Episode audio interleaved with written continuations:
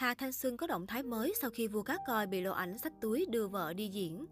Khi vua cá coi Thắng Ngô, tên thật Ngô Văn Thắng sinh năm 1975 và ca sĩ Hà Thanh Xuân chính thức lên xe hoa, ngoài nhận về những lời chúc phúc, nhiều dân mạng tràn vào trang cá nhân mỉa mai cặp người đẹp và đại gia. Nếu Thắng Ngô bị mắng giàu đổi bạn sang đổi vợ, thì giọng ca hải ngoại nghi là người thứ ba chen chân vào cuộc tình của anh Thắng và vợ cũ. Trước luôn thông tin không hay, ban đầu cả hai khóa toàn bộ các tài khoản mạng xã hội tránh thị phi.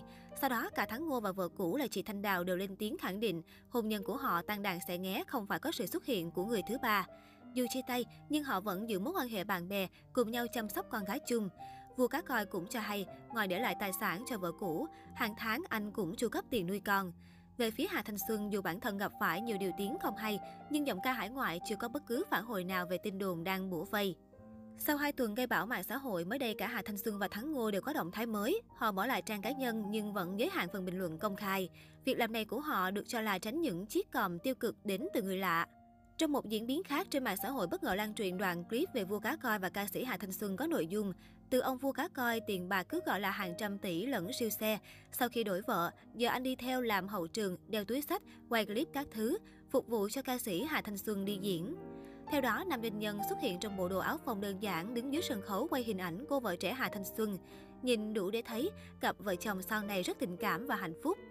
Tuy nhiên, dưới đoạn clip, cư dân mạng lại vào bình luận chỉ trích mỉa mai thắng ngô gây xôn xao. Nhiều người còn gây gắt, cây cao bóng mát không ngồi, đi ra chỗ nắng trách trời không râm. Đến lúc thân tàn quay về với vợ con thì quá muộn màng rồi.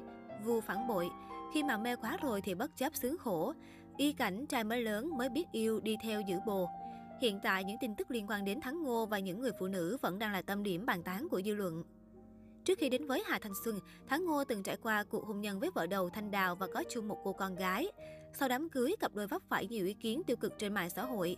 Nguyên nhân xuất phát từ mối quan hệ cũ của đại gia cá coi. Dân mạng nhắc nhiều đến người vợ cũ đồng cam cộng khổ chung tay với Thắng Ngô làm nên cơ đồ, nhưng cuối cùng cuộc hôn nhân không thể bền vững. Trang Facebook của cặp vợ chồng này hứng chịu bảo ai khinh phẫn nộ cùng nhiều lời dèm pha dè biểu khó nghe. Hàng loạt hình ảnh Thắng Ngô và vợ cũ thỏa mặn nồng được thả dưới các bài đăng. Trước sự việc, Hà Thanh Xuân và chồng mới cưới giới hạn bình luận trên Facebook được cho là tránh để các ý kiến tiêu cực tràn lan. Những tưởng sự việc tạm lắng mới đây trên các diễn đàn tiếp tục lan truyền lại phần chia sẻ của vua cá coi về việc yêu nhanh cưới vội với vợ trẻ. Theo chia sẻ từ người trong cuộc, cả hai quen nhau từ tháng 4 năm 2021 qua lời giới thiệu của một người bạn. Ban đầu họ chọn cách tìm hiểu hẹn hò xa khi chàng ở Việt Nam còn nàng ở Mỹ. Đến tháng 3 năm nay, cặp đôi mới chính thức gặp mặt. Tháng 4 năm 2022, Thắng Ngô cầu hôn Hà Thanh Xuân và được cô đồng ý. Và ngày 2 tháng 5 vừa qua, họ đã tổ chức đám cưới. Nói về chuyện yêu và nhất định phải cưới Hà Thanh Xuân, Thắng Ngô tiết lộ. Tôi thấy bản chất Hà Thanh Xuân rất lành.